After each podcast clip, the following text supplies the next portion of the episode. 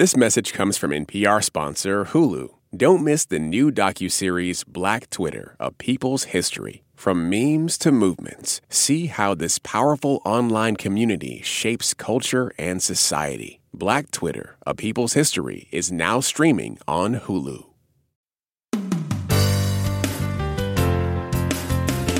From NPR and WBEZ Chicago, this is Wait, Wait, Don't Tell Me, the NPR News Quiz.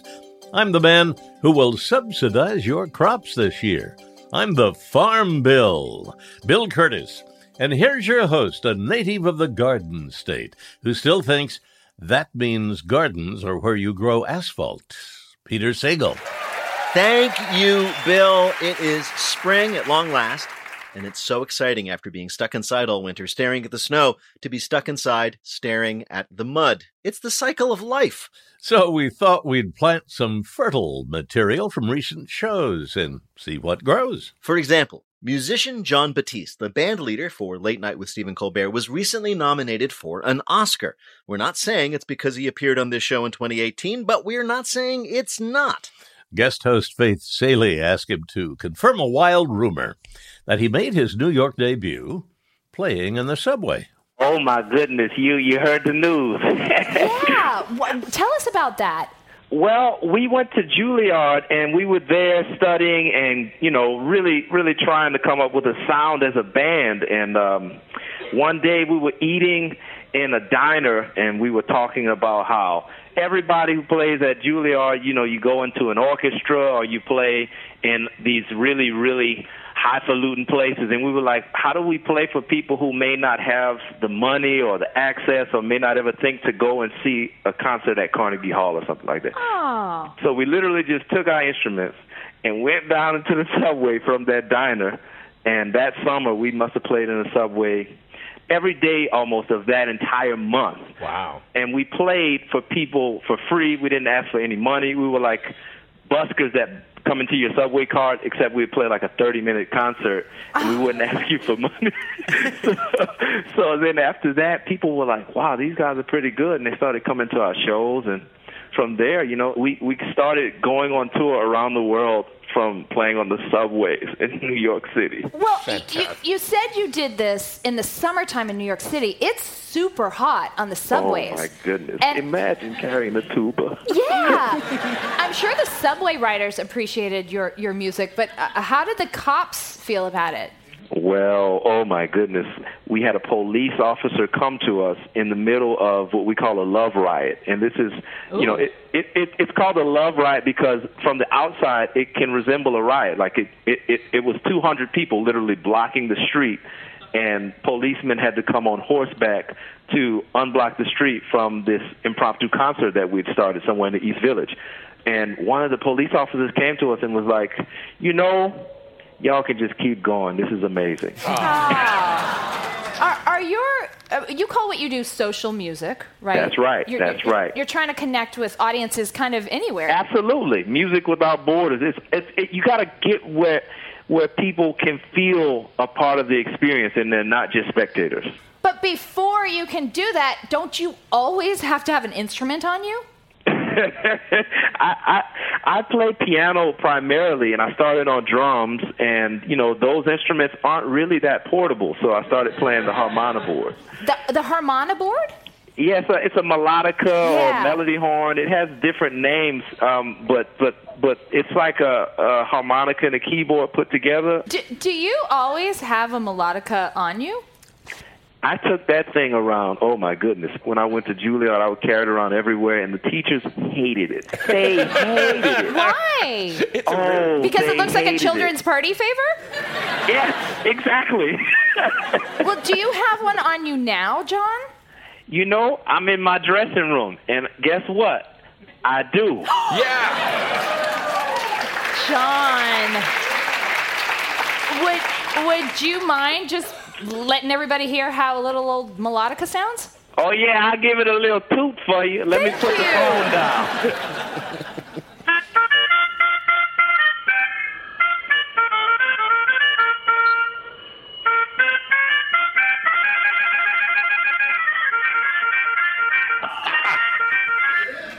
That's amazing.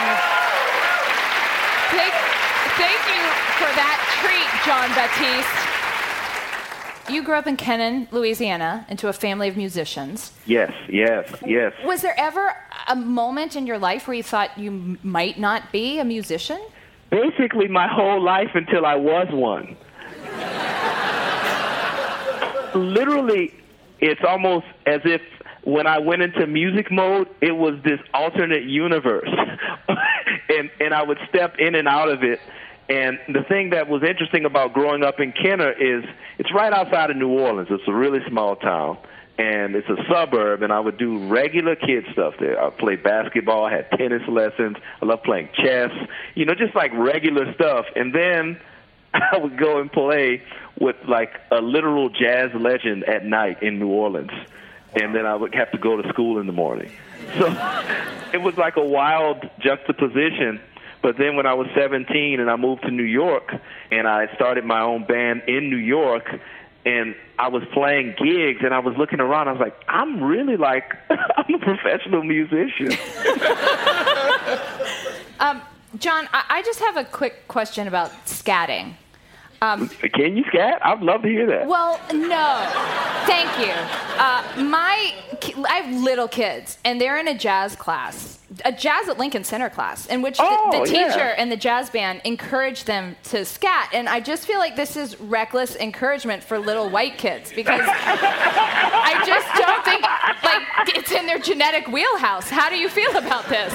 I love it. Is there a pithy way to define scat? Scatting is really it's it's just making the sound or imitating the sound of an instrument with your voice.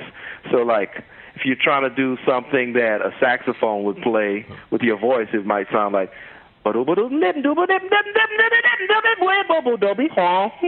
Oh, that's amazing!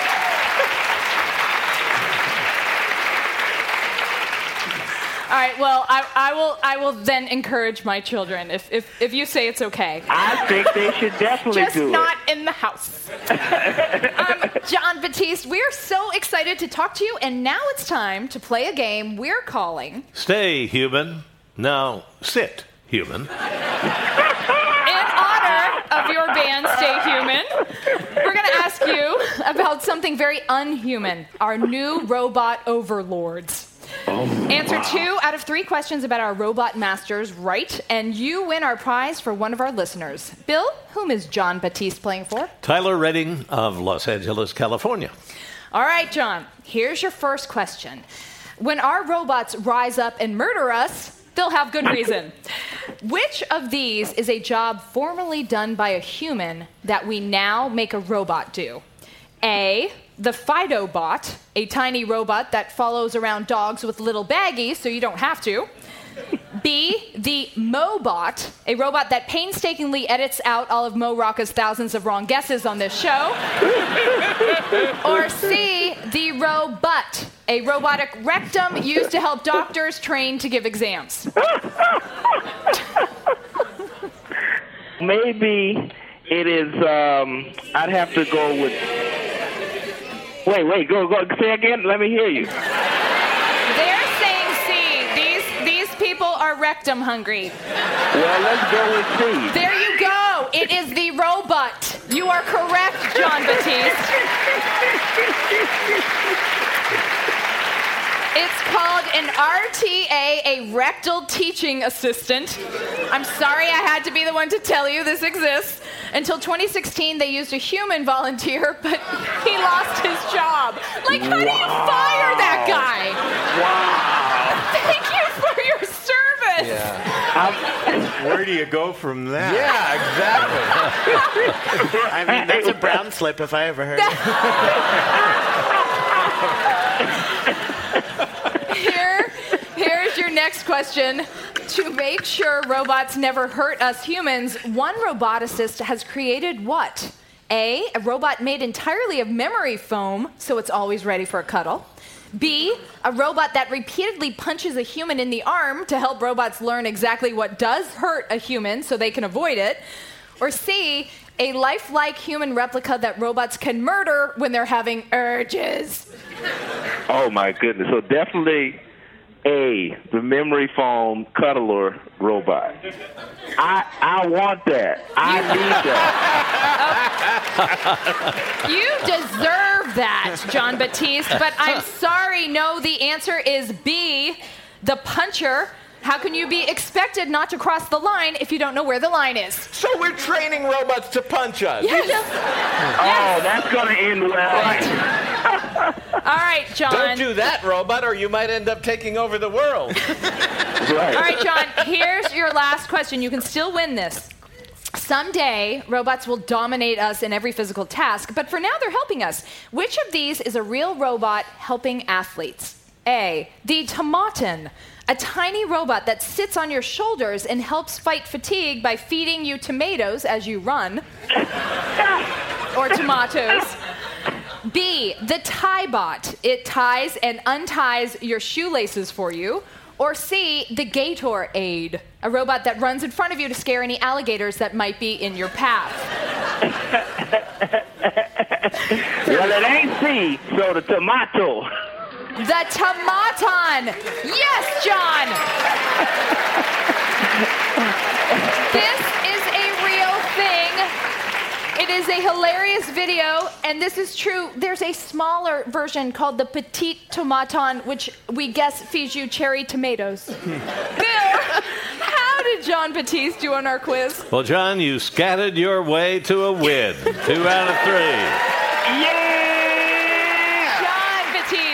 The band leader for the Emmy nominated Late Show with Stephen Colbert. His new album, Hollywood Africans, is out September 28th, and the first single, Don't Stop, came out Friday. Jon Batiste, thank you so much for joining us on Wait, Wait, Don't Tell Me. Absolutely. Bye now. When we come back, here comes the bride, but from where exactly? And the great Ali Wong on the sudden change in demand for her services. That's when we come back in a minute with more Wait, Wait, Don't Tell Me from NPR.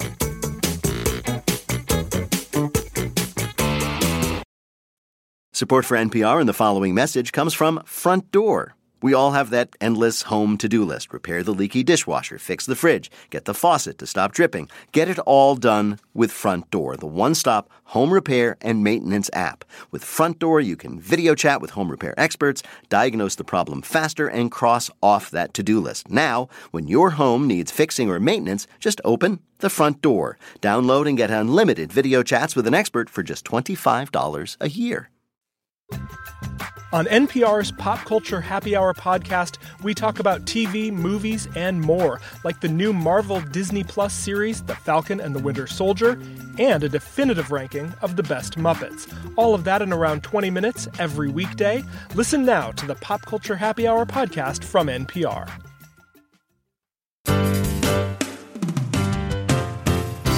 From NPR and WBEZ Chicago, this is Wait, Wait, Don't Tell Me, the NPR News Quiz. I'm Bill Curtis, and here is your host who each spring hopes irrationally for his hair to grow back.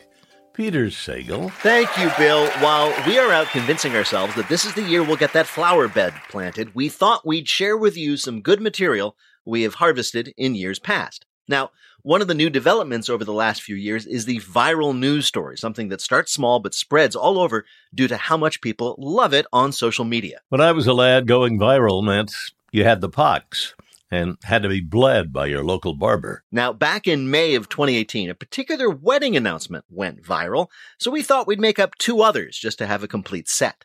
Hi, you are on Wait, Wait, Don't Tell Me. Oh my gosh, hi. Oh, wow, hi. Sorry. It's okay. I'm a little nervous to talk to you as well. Uh, hi, my name is Sarah Brinker, and I am from Effingham, Illinois. Effingham, Illinois. Good for you.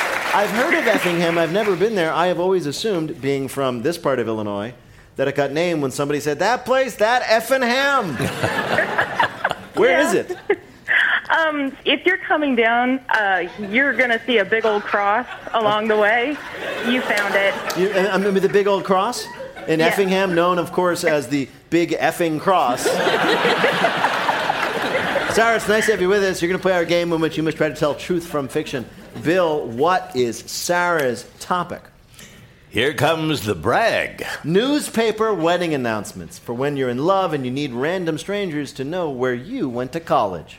Well, we read a really interesting wedding announcement from a newspaper that went viral this week, and we thought we would share it with you. Each of our panelists are going to share you a wedding announcement. Only one of them is real. Pick that real one, and you will win our prize. You ready to play? Oh, snap. Let's Oh, go. Okay, here we go. First, let's hear from Alonzo Bowden.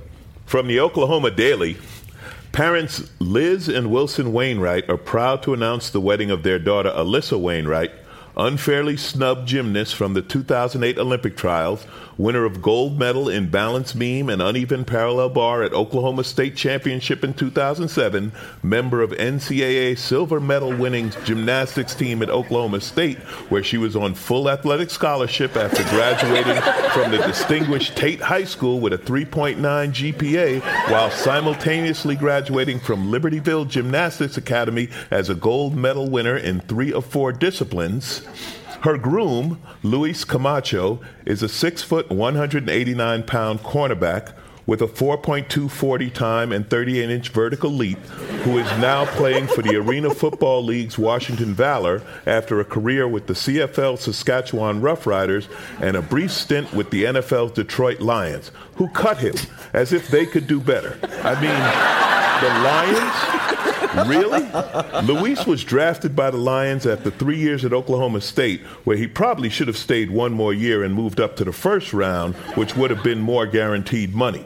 Meanwhile, the Lions went 4 and 12 right after cutting him, so it looks like they'll be missing the playoffs and the wedding. We wish the couple love, happiness, and an injury free future in coaching once their playing careers have ended.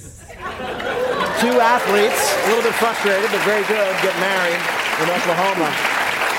Your next story of true love condensed into one paragraph comes from Helen Hong. From the Palm Beach Post. The bride, a graduate of the Fay School and Miss Porter School, graduated from Georgetown University. She is a member of the Daughters of the Colonial Wars, the Society of the Friends of St. George's, and descendants of the Knights of the Garter, and the Metropolitan Club in Washington, D.C. She is descended from the French Count Guarin de Metz and the English Baron Fulke Fitzwarren, who was at Magna Carta. They were the subjects of the famous 13th century manuscript, The Romance of Fulke Fitzwarren. She was presented to society at the Infirmary Ball and International Debutante Ball in New York City, Bachelor's Cotillion in Baltimore, Queen Charlotte's Ball in London, and was chosen to represent the United States at the Opera Ball in Vienna, Austria. She is director of the Spam Museum in Minnesota.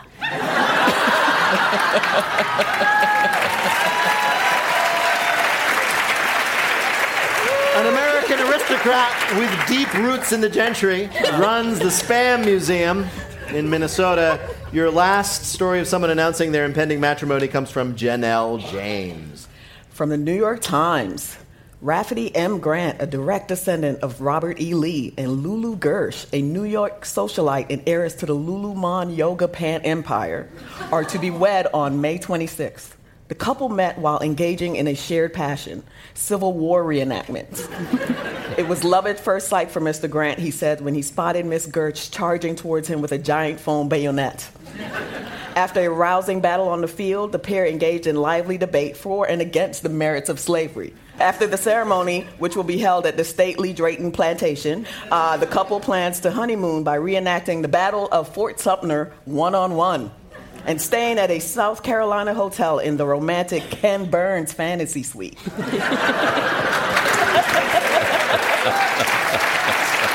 All right. One of those was a real wedding announcement that had appeared in newsprint that we saw this week. Was it from Alonzo, a wedding in Oklahoma between two athletes who wanted the world to know that they were better than the world knew? From Helen Hong, a woman with extraordinary deep roots in American and European aristocracy, who now works as the director of the Spam Museum in Austin, Minnesota. And from Janelle James, uh, Civil War reenactors who met and fell in love on the battlefield. One of those was a real wedding announcement we saw in the news. Which do you think it was? Oh, my Lanta. Um, Oh, my Lanta. They have strange ways down in Effingham. you know, know, I think Helen sold me her story. I'm going to go with Helen Hong's. You're going to go with Helen Hong's story of the remarkable, uh, aristocratic young lady who ended up running the Spam Museum in Austin. That's your choice? Yeah. All right. Said with confidence. All right. Well, we spoke to somebody about this very real wedding announcement. Here is this young woman with an incredibly long pedigree, of you know, certainly as long as your arm, and she has a job working for the Spam Museum. That was it. That was Shannon Donnelly. She is the society editor for the Palm Beach Daily News for over 30 years. Uh, and she was talking about the marriage of one Savile Lord, the aristocrat who now runs the Spam Museum in Austin, Minnesota. Congratulations, Sarah. You got it right. And by the way, I should say this got a lot of attention for the reasons that you can tell. And in reaction to that, the Spam Museum of Austin, Minnesota says they are very proud of their director and they invite everyone to visit to learn everything they've ever wanted to know about spam. Congratulations, Sarah. You've earned a point for Helen and you've won our prize, the voice of anyone from our show in your voicemail. Yeah, baby. Thanks, Helen. Thank rock. you, Sarah. Yay, Sarah. Take care.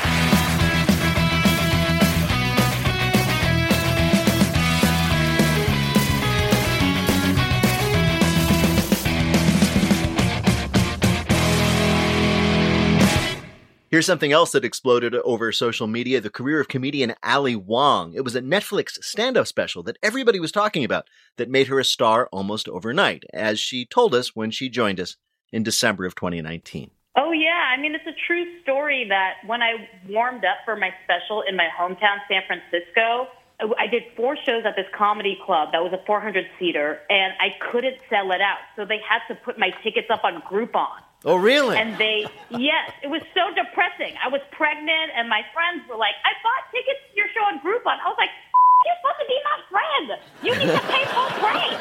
It was, it's not like a cool thing if you're on Groupon. Um, so, and then the moment I knew that my life had changed was when I put shows up for sale at the same comedy club, and they sold out in two minutes and went on the secondary scalper market for a thousand dollars a piece. Wow. I mean, I love the special, but I was trying to figure out exactly why it became such a sensation. Do, do you have any idea what it was? It was funny. I'd like to think. No, no, of course it's funny. but I No, mean- but really. No, no. I mean, here's the thing. All right, here's the thing. One, I actually started looking at some, you know, what people thought of it, and one of the things seemed to be that it was amazing to see a woman talk so hilariously, graphically about various women's bodily functions. Yeah, I get like I think I'm always fascinated by how our body constantly betrays us, mystifies us. And my dad was a doctor, so we always talked about those things very openly. We it was never like don't talk about poo at the dinner table because that was his life. I mean, his life wasn't poo. He was an anesthesiologist, Right. but uh, it was a lot more than poo. Yeah, if, if all of a sudden it he's dealing with poo, he's at the wrong end, and he's probably. and and you, you've written a book called uh, Dear Girls. Uh, it's to your Yes. daughters, including the daughter who you were pregnant with during the special, right? How, how old is yes, she now? she's she's four years old, and she's very aware that she was the one in the striped dress. Really? And Nikki, her yeah, she's like, I'm the one in the striped dress, and Nikki's in the cheetah dress. Right. Oh, yeah, because And, you, uh, you did a next special when you were pregnant with your second daughter. Yes, and everyone keeps asking me if I'm going to be pregnant for every single stand-up special. I'm like, that is not a sustainable career strategy. what am I going to get pregnant like nine times? Yeah. And then, you know, I write in my book too about how there's a lot of guys, you know, who have some weird resentment and they'll say to me like, "Oh, Ali, you are so lucky you get all this attention because you're both a female and a minority." And I'm like, "Yeah, cuz you know, historically, that's always been the winning combo." Yeah. I'm tired and they're of. like, "Oh, but you know, you know me. I'm just, you're so lucky cuz me, I'm just another white guy." I'm like, "Why don't you be a better white guy?" like a more funny white guy. So you've written this book. It's called Dear Girls. Uh, it's gotten a lot of acclaim, deservedly so. And you say in the introduction that this is a letter to your daughters, who are, as we just heard, very young. And you say, I don't want you to read this till you're 21. and then you show what you mean by that by writing very frankly about very adult issues, including your own, shall we say, romantic history. Yes. You know they're not going to wait till they're 21 to read it. You know this, right? I know. Oh God, I don't want to think about that. All I want to think about is like potty training them and you know teaching them not to bite people and stuff like that. you know the thing that I'm most embarrassed about that I wrote is that I wrote this chapter about how crazy I was in my teenage years. Yeah. And I listed all the terrible things I did, and one of the things I did was shoplifting. Yeah. And I think that's the thing I'm like most embarrassed about. You know, not all the um, men I slept with. I think I'm like, okay, whatever, that's fine. Yeah. But it's the, it's the shoplifting. Really? That's truly like embarrassing and unethical. So That's the thing. So how will you handle it if your daughter shoplift and they Oh, open up the book and they're like, "Hey, mom, you did it." I know. Oh my God, Alonzo, don't talk about That's my worst nightmare. Right now, I'm just focused on keeping them alive, guys. Okay. All right. hey, we we heard that your dress from Baby Cobra is in the Smithsonian. I still have to send it to them. They asked for it. And I was like, well, you can have it. And I was like, but, you know, you better send me a prepaid shipping label because I ain't paying for the shipping. Really? You got a call from the rest you got a call from the Smithsonian Institution saying we want the dress you wore in your stand-up special because it was so amazing and seminal and important and you're mm-hmm. like, "Who's paying the shipping?" Yeah. I'm like, I know you have a FedEx account. Come on. Well, Ali Wong, we are delighted to talk to you. We've invited you here to play a game we're calling Dear Girls Meet Dear Girls. You wrote a book intended for your daughters, as we discussed, called Dear Girls. So we thought we'd ask you three questions about Dear Girls. That is, does. I did. I did oh, warn you, Ali. yeah. Answer two questions right. You want to prize one of our listeners. Bill, who is Ali Wong playing for? Michelle Ryan of Alexandria, Virginia. All right, you ready for this? Okay, yes. Here, all right, here's your first question. Perhaps the most famous female deer, of course, was Bambi's mother. What happened to the young man who, way back when, provided the voice of Bambi?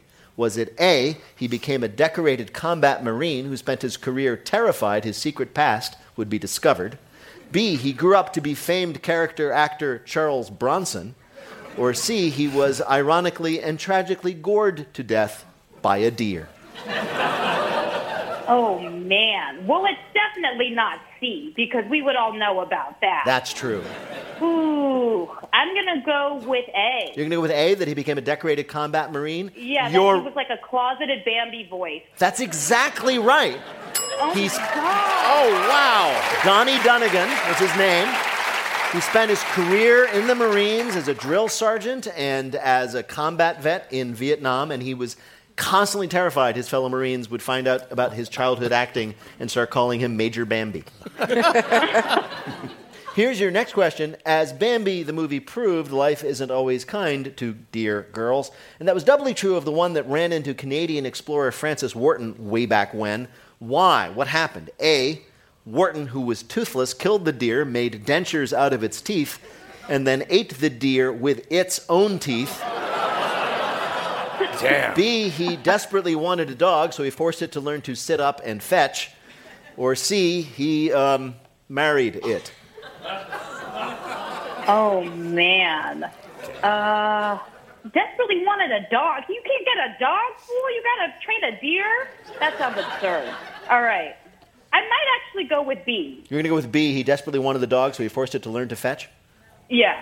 No, I'm afraid it was actually A. He, Oh, my he was a tough old guy. Very terrible thing to eat an animal with its own teeth. But he did it. That would have taught the Marine what badass is. I know.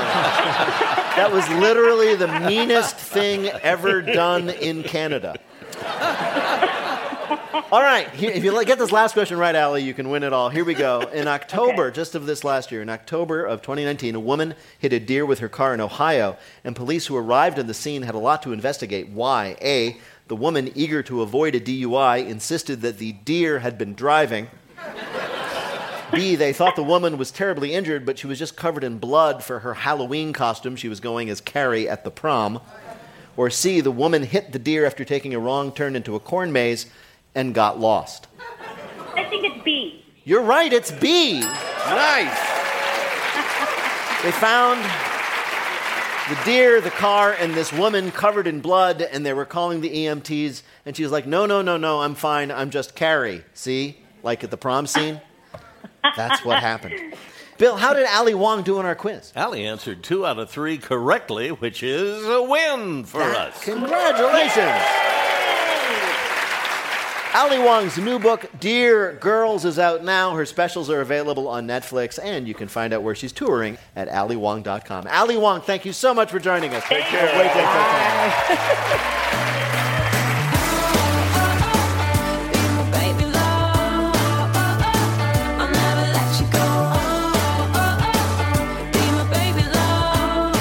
When we come back, our panelists succeed, our phones fail, and comic and actor Chelsea Peretti talks about being the funniest person in her elementary school. We'll be back in a minute with more Wait, Wait, Don't Tell Me from NPR.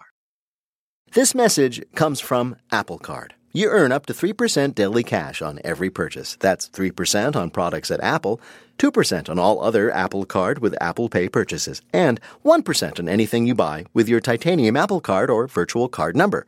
Visit apple.co slash card calculator to see how much you can earn. Apple Card issued by Goldman Sachs Bank USA, Salt Lake City branch. Subject to credit approval. Terms apply. Support for this podcast and the following message comes from Dignity Memorial.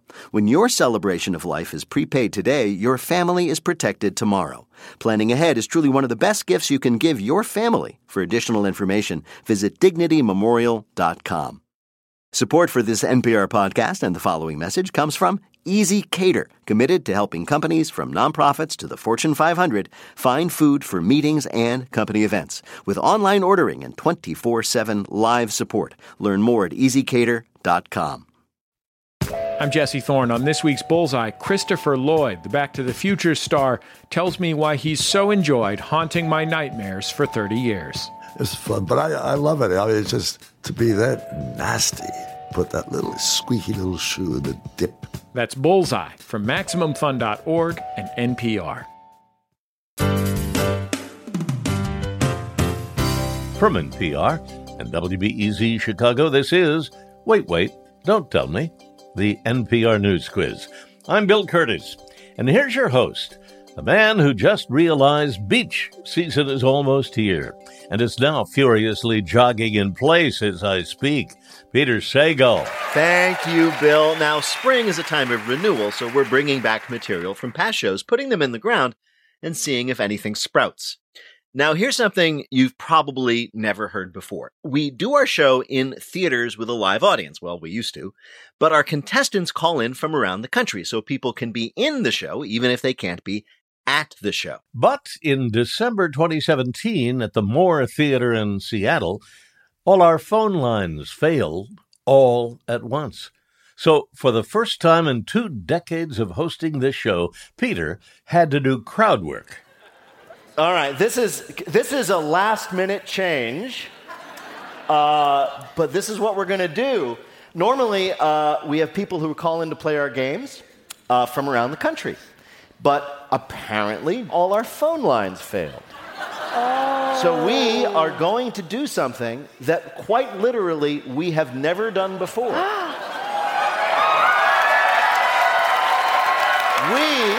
are going to invite one of you. Wow. That's uh, cool. I'm sorry. No, you're not coming up, but we're gonna, you're going to stay in your seat, and we have one of our producers who's going to work the crowd and find one of you to play our games. Now that I know we're doing that, improvisational theater. All right. Hi, you are on Wait, Wait, Don't Tell Me. And Hi. I'm, I'm sorry, we're, I, I cannot. Anybody, anybody. All right, I am told, Phoebe, that you are way up top in the worst seat in the house. Is that true? I am in the very back of the theater. Oh, wow, that's very exciting. You're in the, I, I, I can't quite see, so you're in the very top row? I am in the very top row. All right. No way. Yeah. Yes way. That's Can you see exciting. me? How do we look from up there?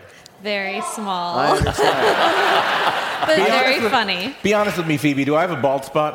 I don't see one. Thank you. Well, Phoebe, I assume, are you also from Seattle?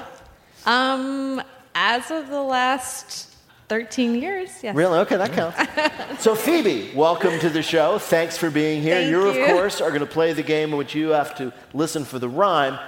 Bill Kurtis, right here, is going to perform three news related limericks. He's not going to finish them. Your job, of course, is to do that from the back of the house. You ready to do that? Yes, I All am. right, here we go. Here's your first limerick. It's old information that rookies know. It makes my intestines play hooky, yo. The eggs and the flour give E. coli power. I shouldn't be eating raw. Cookie dough. Yes, yeah, I know. Phoebe. Good for you. Turns out, Phoebe, you should not be feeding this to your kids. This week, the New York Times reported that cookie dough is bad, but on the other hand, according to the New York Times, Nazis can also often be charming young men. So it's a wash. New research shows that it's not just the raw eggs and cookie dough that we need to worry about. Raw flour is also dangerous. CDC epidemiologist Samuel Crowe says that even a small amount of infected flour could get you sick. He added, quote, I've had E. coli and salmonella, and it's pretty darn unpleasant. So we had both E. coli and salmonella. No, nothing against Dr. Crowe, but maybe the CDC needs to put up those employees must wash hands signs. do you guys, do you guys eat raw cookie dough? I used to back in the day. Yeah. I No. feel like it's a white people thing. I don't. Yeah, I just I, I didn't grow up with it, and then when I got to college, and I was like, "What are you guys eating? Cookie? Ew." Never went raw. I just wait till they're done. It's a weird thing for that to be a white people thing. You guys got a lot of weird. Okay. I mean, seriously. All right, here's your next limerick, Phoebe. My glutes and my quads are both rotting. So more time near the ground I'm allotting. My doctor's demanding less sitting and standing. So, like toddlers, I'll spend my day Squatting. Squatting, Phoebe, yes. Phoebe. We knew, remember this? We all found out that sitting was terrible for us. We all got standing desks. Then we learned standing was bad for us. We all sat down again, and then they came for the Jews, and I did nothing because I was dizzy. sorry, sorry, got distracted. the point is, sitting, standing, one health expert at least is now recommending that the healthiest thing you can do during the day is squat at your desk. So we all need squatting desks now. Really? Just saw six inches off the legs of your standing Squatting? desk. Squatting. I mean, it's Yeah. good for your quads, obviously. Yeah, but that's it. I guess the idea is like, you know, sitting is bad and standing is bad because, but if you squat, then you're actually. You That think is- someone at IKEA just said, "Hey, we got some half-built desks we got to get rid of." squatting desks. Let's see if they go for the old squatting routine. Yeah. Here is your last limerick, Phoebe. Bedazzling makes scientists bitter, because sparkles end up in the litter. Small kids' arts and crafts should be given the shaft. We call for a ban on all Glitter. Glitter, yes, very good, Phoebe. Sorry, craft bloggers, environmental scientists are calling for a ban on glitter, saying that not only is it impossible to remove from your face and clothes, it's also impossible to remove from the ocean. Uh, glitter pollution has gotten so bad that some researchers say that by 2025, a full two thirds of the ocean will look fabulous.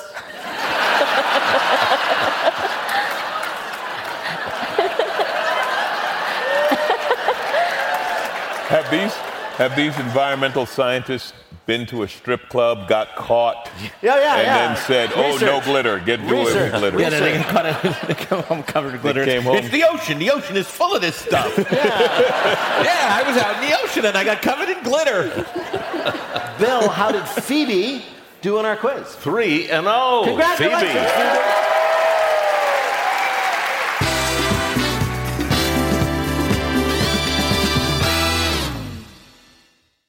Support for NPR and the following message come from the American Cancer Society. Dr. Alpa Patel leads a team that researches cancer risk factors, and she shares how her team makes an impact. We always do what we like to think of as actionable science. So The work that we do makes its way to things like nutrition and physical activity guidelines for cancer.org, where millions of people come each year to learn about how they can better prevent cancer. To learn more, go to cancer.org.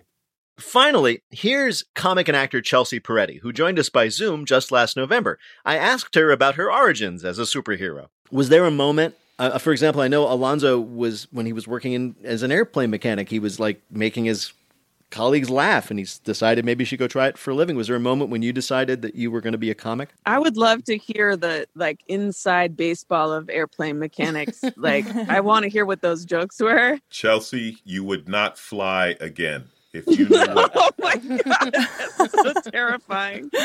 our our number one our number one saying we're like how did it come out? You're like, well, we're not making watches, so it'll fly. Oh my god, that is terrifying. Ex- this is exactly what I wanted, though. Yeah. Um, I forget what the question was. I was so titillated by airplane mechanic humor. Well, the question was, if was there a moment when you were like, "Oh, I could do this for a living," or, or at least I want to try doing this for a living? Well, you know, I sold my first joke, and it was like a deal with the devil because it was a joke about my mom. And I don't know if you remember, there was this Comedy Central show called Shorties Watching Shorties, and they animated jokes. And they the one joke they wanted was a joke about my mom, and so it was like, do I sell out my mom for my first check? Oh, no. The answer was yes. what was the joke? I, you know, I think it was about like how when we used to watch movies together, my mom would be watching me the whole time. My mom would be watching me watch the movie, and um, you know, something about how it felt like a date. Uh, anyway, but I, I now now as a mom, I get it. You watch your kid experience things because you're like, oh look, you're experiencing this, and you're watching them. To it's like you get so much pleasure from seeing your kid enjoy something. So maybe it wasn't as creepy as it felt, or maybe it is. I uh, I watched your Netflix special the other night, one of the greats, and it was hilariously funny. But it also, in addition to having a lot of great jokes, it had a lot of jokes about one-hour comedy specials. Yes. and, and and I actually started to wonder: Do you like one-hour comedy specials on you know streamable TV? It's a great question. Not really. A lot of them I don't. I mean, I'd always almost always rather watch a great comedy movie than an hour of stand up. One of the things that you do was you play around with audience shots. Sometimes Yeah. the audience seems to be your actual audience enjoying your comedy, and sometimes it's not, or at least it's unexpected. For example, there was one shot to what looked like an elderly Italian man eating a hard-boiled egg. Yeah. And the funny thing is, well, you know, I, I- yes, as a comedian, I've always hated a lot of aspects of stand up specials. They don't always really capture the experience of what an amazing night in stand up is. Um, But a lot of them, the production is trash. There's a few producers who make stand up specials and they have cornered the market. They make like, they churn them out, they produce them all exactly the same. They always have reaction shots that like people look confused or disappointed when someone's told a joke. You're like, why would you include that? and you know, just strange people. And so I just wanted to accentuate that and you know, including there's a clown version of myself in the audience and Yes. and side stage. you were on you were on an extremely successful and great TV show, Brooklyn Nine Nine, for six seasons, if I'm not mistaken. Yes. Um, and you left the show, which is not something that people usually do, but you did. And and can I ask, what did you leave it to go do? Um, I left it. Well, I guess what I have done since the show is I wrote a movie, um, and I made an I made an album about coffee. I made a concept album all about coffee. Chelsea, every time I have coffee, I think about this song from your podcast from years ago about coffee, crank it through my sleeves. Yeah. And I'm embarrassed to be like talking about it to you right now, but it is so funny and brilliant. And yeah, I want multiple albums. I could absolutely bury you in more coffee songs. So, wait, if I understand this correctly, and this is all new to me, and I apologize. So, you you had a podcast which I did know about, and Yes. on the podcast you performed a song about coffee. yeah, well, you know, the, my the producer that worked with me, Kool Kojak is his name. He um I used to send him audio when I was on the road doing stand up. I would drink coffee anywhere, any city I went to. I would get my coffee. Then I'd get really hyper and I'd I'd like freestyle sing like a cappella into my phone and send him music and he would turn it into songs that sounded actually pretty polished because he's a real music producer and we would put him on the podcast and somehow we were like we should make an entire album. We are like we'll just slap it together in like two weeks and we'll submit it for a grammy because it'll be funny. And then you cut to eight months later i'm like pacing back and forth and we've got like music lyrics all over his entire studio and like you know it just turned into this crazy rabbit hole and it was so creatively fulfilling i i, I wouldn't take it back for the world but it is a, a very bizarre way to have spent the year leading into a pandemic yes. lockdown because you know, I'm like, hmm, I could have seen a couple more friends. I could have, I don't know. Can you give me like a lyric? There's a song about oat milk, and it's like, Do you have, do you have, do you have, do you have oat milk? and it's basically just like when you're like waiting in line to get coffee and you want oat milk. What is your favorite coffee drink? Well, I, I feel like the easiest way to answer you is to show you my yellow teeth. Wow. Chelsea Peretti, it is a delight to talk to you. We have invited you here to play a game that this time we're calling Chelsea Peretti Meet Chelsea Football Club. You're Chelsea Peretti, and we wondered what do you know about the Chelsea Football Club of the United Kingdom? We're going to ask you three questions about that team that was named oh, after man. you in 1905. Luckily, their fans are not rabid at all. Answer two out of three questions correctly, you will win our prize for one of our listeners. Bill, who is Chelsea Peretti playing for? Robert Ward of South Bend, Indiana. All right. First question. The Chelsea Football Club has a rich history, during most of which it was a perennial loser, sort of like the Chicago Cubs. Back in the 1930s, the team tried something a little unusual to improve the team's performance. What was it? Was it A, they drafted Maurice, the famous Irish kicking mule, to be their midfielder? B, they tried injecting the players with a serum made from ground up monkey testicles? Or C, telling their players to just pick up the ball and run for it? I'm going to say A. You're going to say A, they drafted Maurice, the famous Irish kicking mule to play in their team. That just sounds like something that would happen in old timey days. Mm. It does. It does. Sadly, though, it was B. It was the uh, monkey testicle. that was that was going to be my other one. You still have two more chances here, Chelsea. There's nothing to worry about. Okay. The owner of the Chelsea FC is a Russian oligarch named Roman Abramovich. Now, the billionaire got his start in business by doing what just as the Soviet Union was collapsing? A. He did live theater versions of episodes of the American primetime soap opera Dynasty. B. He sold imported rubber ducks out of his Moscow apartment. Or C. He sold fake Gorbachev birthmark tattoos to bald men. Mm. You know, I'm going to go uh, ducks for no good reason. And for no good reason, you're right. That's what he did. It's unclear how he became a billionaire by selling rubber ducks, but presumably he had a gift. What can I tell you? All right. Listen, people are stupid. All right, you have one more chance here, Chelsea. Like many legacy sports teams, Chelsea's fans have their traditions. Like which of these? A. Hurling celery onto the field, often directly at opposing players. B. Yelling, Forsooth, it cannot be, whenever the other team scores. Or C. Simply staring in silent disapproval when one of their players does poorly. Celery. You're right, Chelsea. That's exactly right. Well, well. Now, I should say, in case any Chelsea fans are listening, that they're not allowed to throw celery onto the field anymore. However, it is well known that when Chelsea travels, they sometimes follow along and throw celery. Nobody knows why they do this, they just do it. Bill, how did Chelsea Peretti do in our quiz? Chelsea got two out of three right. That makes her a winner. Congratulations, Chelsea. Thank you. There you go. Chelsea Peretti is a comedian and actress. You can currently see her in Friendsgiving, and her new album, Foam and Flotsam, is out now. Chelsea Peretti, thank you so much for joining us on Wait, Wait, Don't Tell Me. Thank you guys so much. That was fun. Thanks, Chelsea. Bye. Bye-bye. Stay Bye, safe. Chelsea. Bye. That's it for our Leap into Spring special. We hope some of the joke seeds we planted this week will grow into mighty joke trees, but with better joke fruits on them. Wait, Wait, Don't Tell Me is a production of NPR and WBEZ Chicago in association with Urgent Haircut Productions, Doug Berman, Benevolent Overlord. Philipp Goedicke writes our limericks. Our intern is Emma Choi. Our web guru is Beth Novey. BJ Leiderman composed our theme. Our program is produced by Jennifer Mills, Miles Doornbos, and Lillian King. Peter Gwinn is our constant gardener. Technical direction is from Lorna White. Our business and ops manager is Colin Miller. Our production manager is Robert Newhouse. Our senior producer is Ian Chillag. And the executive producer, wait, wait, don't tell me, is Mike Danforth. Thanks to everybody you heard this week. That means all our panelists, all our guests, and of course, the inestimable Bill Kurtis. And thanks to all of you for listening. We hope everything you plant this spring comes up bountifully. I'm Peter Sagal, and we'll be back with a new show next week.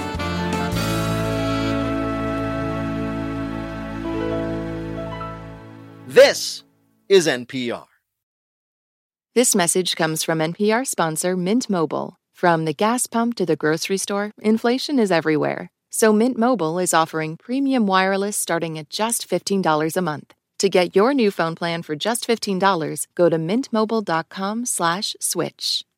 This message comes from NPR sponsor Rosetta Stone, an expert in language learning for 30 years. Right now, NPR listeners can get Rosetta Stone's lifetime membership to 25 different languages for 50% off. Learn more at rosettastone.com/npr.